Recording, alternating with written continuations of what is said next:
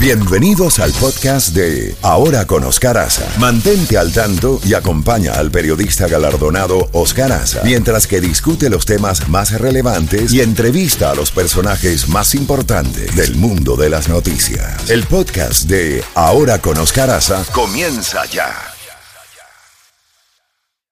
Bueno, son las 8 de la mañana, ya tenemos en la línea telefónica al doctor Ramón Muchacho, abogado, exalcalde de Chacao. Y la primera pregunta tiene que ser la, información que nos ha sorprendido a todos en este fin de semana. El presidente Trump le dio una entrevista al colega Jonathan Swan para Axios, un medio, eh, y allí eh, le deja entrever sus dudas sobre su decisión, la decisión del presidente Trump, de reconocer a Juan Guaidó y de haberle dado todo el apoyo que le ha dado hasta ahora.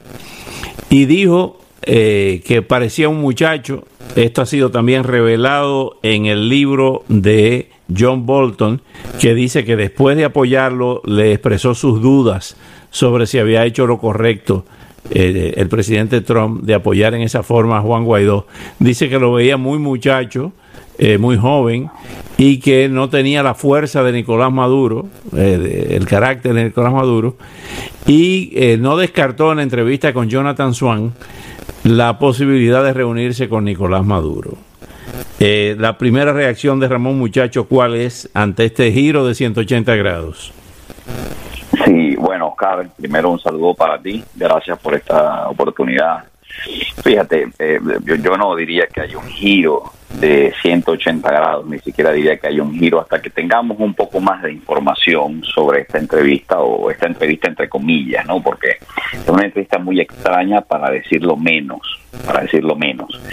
Eh, hay, hay, mucho que decir. Comienzo por lo siguiente. Si, si, si alguien habla de una entrevista donde el presidente de los Estados Unidos dice una cosa tan eh, escandalosa como esta que supuestamente dijo Trump, y fue una entrevista personal en la oficina oval, en la Casa Blanca, uno esperaría al menos eh, una foto de la misma y uno esperaría una entrevista donde uno pueda ver un poco el intercambio de preguntas y respuestas, cosa que hasta ahora no hemos visto. La publicación de Axios es bastante rara en el fondo y en la forma. ¿ok? Entonces, yo creo que hay que esperar un poco hoy reacciones que ya ha anunciado, inclusive creo que desde la Casa Blanca se anunció que habrá una reacción hoy a esa entrevista o supuesta entrevista. Pero en todo caso, Oscar, en todo caso, vemos la entrevista por buena.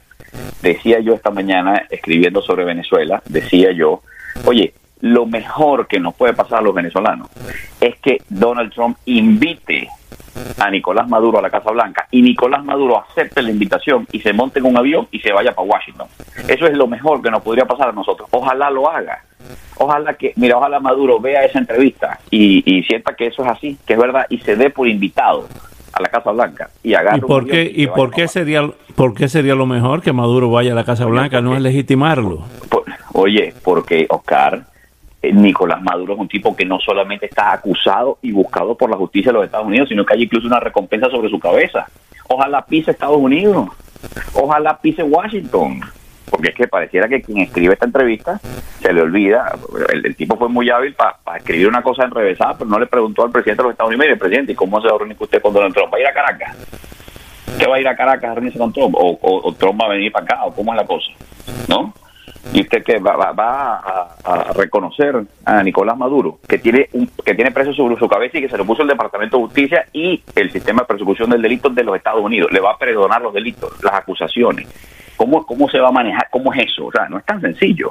Pero en todo caso Oscar de nuevo ojalá yo insisto que si, eh, Nicolás Maduro toma un avión y se viene a Washington creo que bueno, sería, decía yo, echando broma, sería un auténtico vuelo humanitario que salvaría vidas, miles de vidas de venezolanos. Si Nicolás Maduro se monta un avión, a Washington, ojalá lo haga. Ahora, ¿qué creo yo que va a pasar? Creo yo que los voceros del presidente de los Estados Unidos y creo que quienes más están metidos en el caso de Venezuela, como Elliot Abrams, por ejemplo, eh, o Jimmy Story, saldrán y, y, aclararán qué fue lo que el presidente dijo, lo que no dijo, lo que quiso decir. Y creo, tengo la absoluta certeza de que algunas cosas van a quedar claras. Primero, el apoyo irrestricto de Donald Trump y su administración al presidente Guaidó, que ha sido así desde el día uno y va a seguir siendo así hasta probablemente el último día de su gestión. Eso creo que va a quedar ratificado. Y segundo, que el presidente de los Estados Unidos no reconoce a Nicolás Maduro y que Nicolás Maduro es un prófugo perseguido por la justicia de los Estados Unidos. Creo que eso es lo que va a quedar ratificado eh, en las próximas horas. Yo, digamos, apostaría que eso va a ser así. Eh, vamos a, suponer que eh, ocurra así, pero una declaración como la que ha salido hoy, que es la que tenemos hasta ahora, no debilita dentro de la oposición la posición de, mm, de Guaidó con relación a, las personas que lo han estado criticando, no de, por parte de, la dictadura de Maduro ni de los Diosdado Cabello, sino dentro de sectores eh, que se suponían que estaban en contra de Maduro y en contra del chavismo, que han estado torpedeando la labor de, de Guaidó?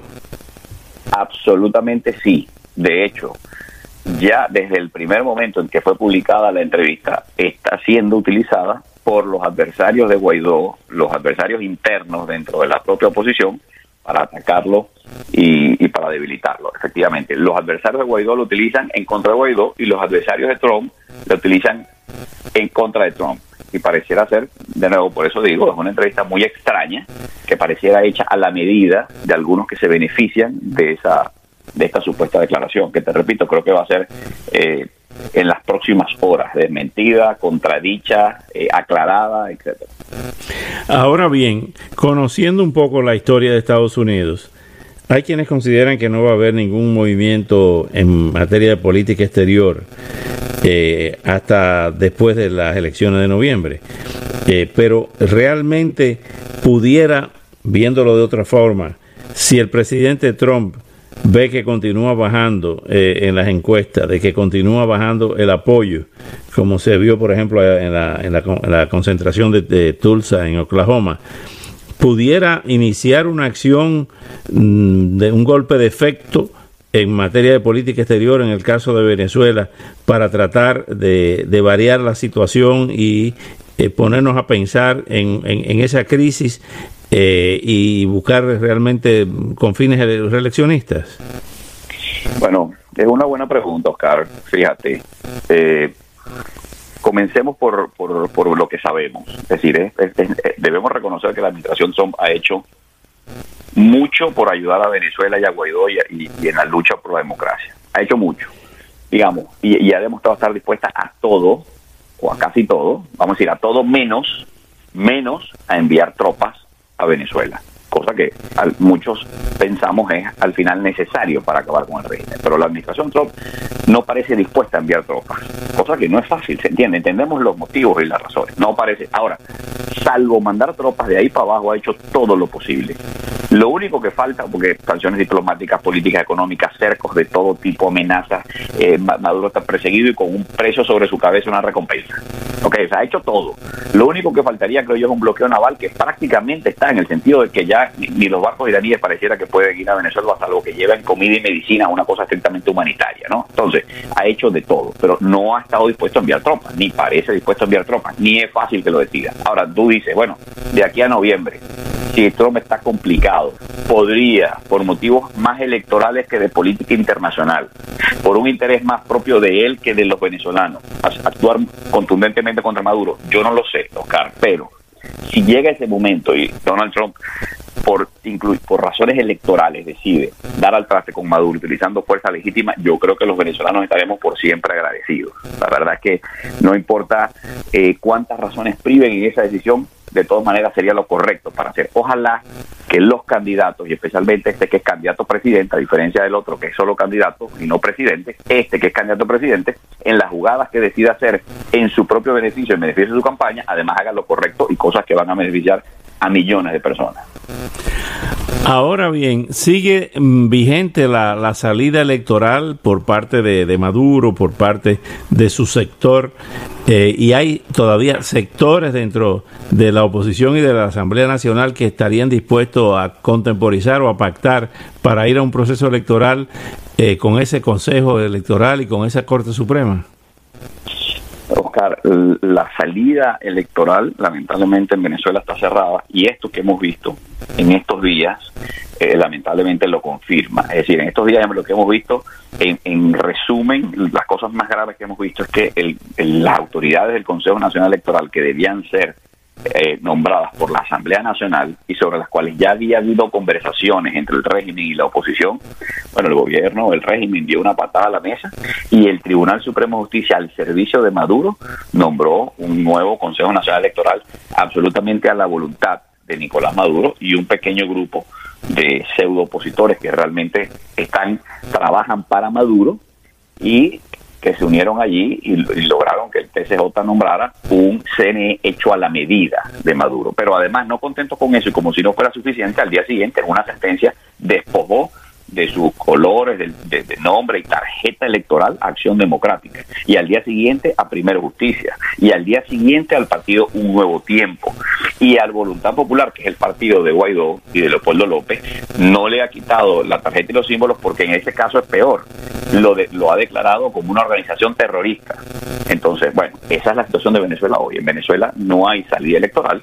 Las elecciones parlamentarias que podrían darse en diciembre no serán más que un un, show y un espectáculo en donde participará el régimen de Maduro y algunos factores de supuesta oposición que hacen juego con él, una oposición hecha a su medida, escogida por él y financiada por él, y bueno, participarán en eso. Ahora, el problema, el problema, Oscar, es que en la oposición verdadera, pareciera que no todos están claros de que a Juan Guaidó y a los diputados electos legítimamente en el 2015 les va a tocar guapiar y seguir ejerciendo sus cargos hasta que pueda haber una elección democrática en la que se elijan sus verdaderos eh, eh, eh, sucesores.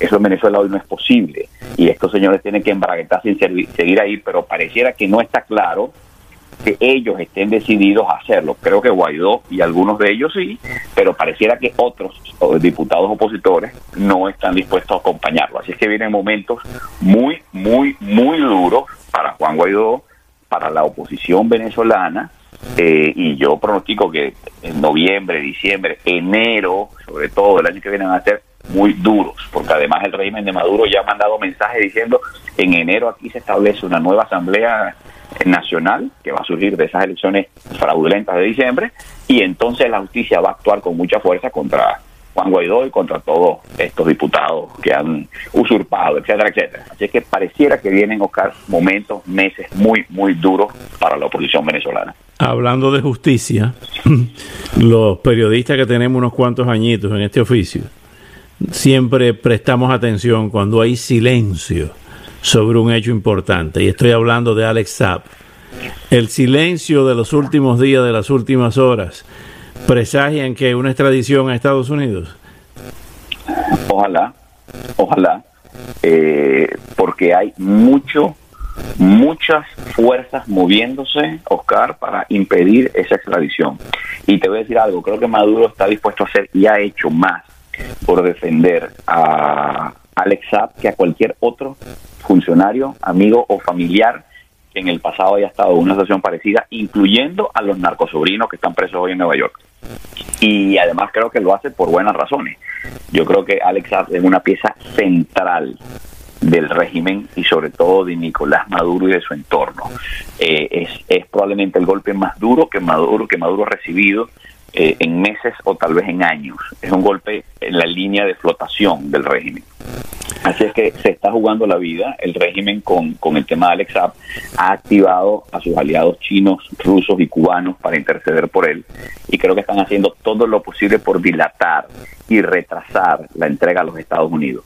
Mira, si, si Nicolás Maduro y el régimen logran que por lo menos Alex Saab se quede en Cabo Verde indefinidamente, digamos, meses, años, ya con eso, solo con eso, logra bastante. El objetivo número uno, urgente, es impedir que lo monten en un avión y que llegue a los Estados Unidos, que esté en manos de las autoridades de los Estados Unidos, declarando eh, y siendo interrogado por las autoridades de los Estados Unidos. Eso es lo que Maduro está tratando de evitar a toda costa. Yo espero, Oscar, yo espero que el sistema de justicia internacional y de persecución del delito funcione y que este señor que está acusado formalmente desde hace tiempo en los Estados Unidos por delitos cometidos aquí, muy graves además, pues sea finalmente extraditado. Eso sería una victoria para Venezuela, pero sería una victoria para el mundo, para la democracia y para la libertad, porque las leyes están hechas para perseguir el delito y no para que más bien algunos delincuentes se agarren de un leguleyismo, de un artículo, de un convenio o de un tratado para retrasar el momento en que le den la cara a la justicia.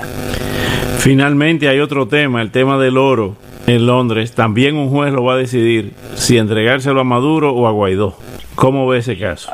Así es. Bueno, un temazo, eh, Oscar. Yo creo, mira, es de esperarse que en Inglaterra, en el Reino Unido, ocurra un poco como ocurre en los Estados Unidos, en el sentido de que los jueces que están dirimiendo estos asuntos comerciales, litigiosos, trátese de Citgo en Estados Unidos, trátese del oro en Inglaterra, esos son jueces que no van a, a, decidir ellos quién es el gobernante legítimo de Venezuela, sino que en el caso de Estados Unidos, una vez que el Departamento de Estado reconoce a Guaidó, pues los jueces tienen que actuar en consecuencia. Y imagino en Inglaterra un poco lo mismo, en tanto y en cuanto el gobierno inglés reconoce y apoya a Juan Guaidó, los jueces forzosamente deben también reconocer a Guaidó. Razón por la cual mi expectativa es que en estos días, cuando se decida, el, los tribunales, la justicia inglesa decida que Juan Guaidó es el presidente legítimo y que ese oro no puede ser entregado a Maduro o según las instrucciones que gire Nicolás Maduro. Más bien la pregunta es, bueno, ¿por cuánto tiempo puede ser esto así?